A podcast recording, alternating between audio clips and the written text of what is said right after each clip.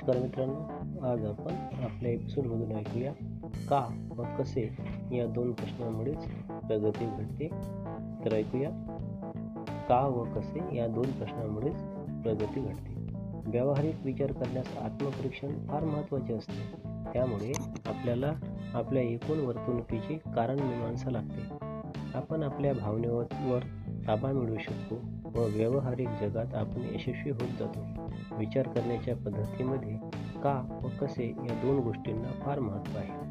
कोणती गोष्ट कशी घडली व का घडली हे जोपर्यंत समजत नाही तोपर्यंत ती गोष्ट आपल्याला नीट कळणार नाही.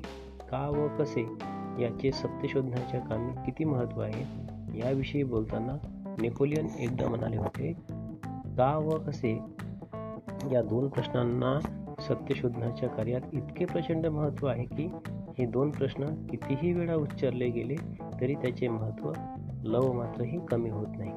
प्रत्येक समस्येला का हा प्रश्न तुम्हाला विचारता यायला पाहिजे? एखादा का प्रत्येक समस्येला का हा प्रश्न विचारायची सवय तुम्हाला झाली की तुम्हाला छळणाऱ्या एकूण एक समस्यांचे उत्तर तुम्हाला मिळत जाईल. तर्कशास्त्रीय पद्धतीने विचार करताना काही वेळा खूप माहिती जमवावी लागते.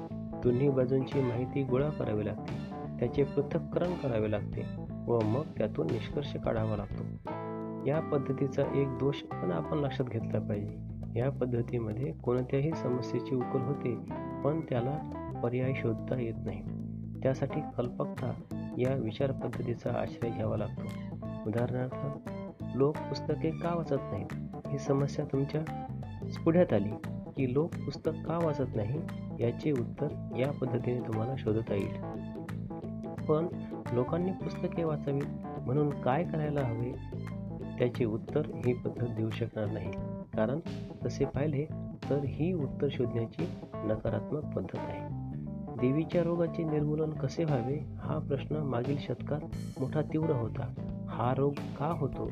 याचे उत्तर शास्त्रज्ञांना सापडत नव्हते. प्रत्येक शास्त्रात या प्रश्नाचे उत्तर ज्यांना देवी शास्त्रज्ञ आहेत ते रोगी तपासून शोधण्याचा प्रयत्न करत होता. पण त्यांना उत्तर मिळत नव्हते. एडवर्ड जन्नर या शास्त्रज्ञाने आपले लक्ष दुसरीकडे वळवले. त्याला असे दिसून आले की फ्रान्समधल्या गवळणींना हा रोग होत नव्हता.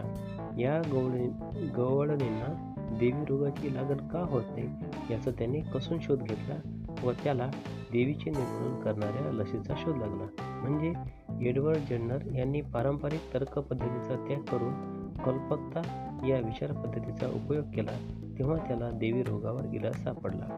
तर्कशास्त्रीय पद्धतीने कोणत्याही समस्येचा कार्यकारण भाव लावता येतो.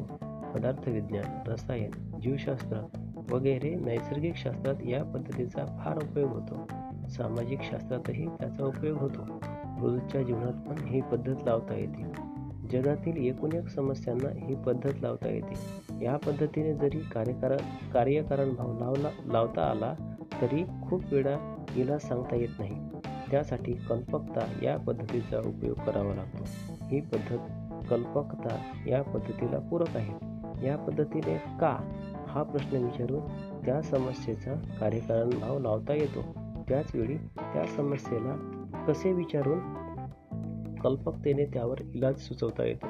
तर्कशास्त्रीय पद्धत व कल्पकता या दोन्ही पद्धती एकमेकींना सहाय्य करतात. ज्या व्यक्ती प्रत्येक बाबतीत असमाधानी असतात त्याचं फक्त या पद्धतीने विचार करण्यास त्याच फक्त या पद्धतीने विचार करण्यास तयार होतात.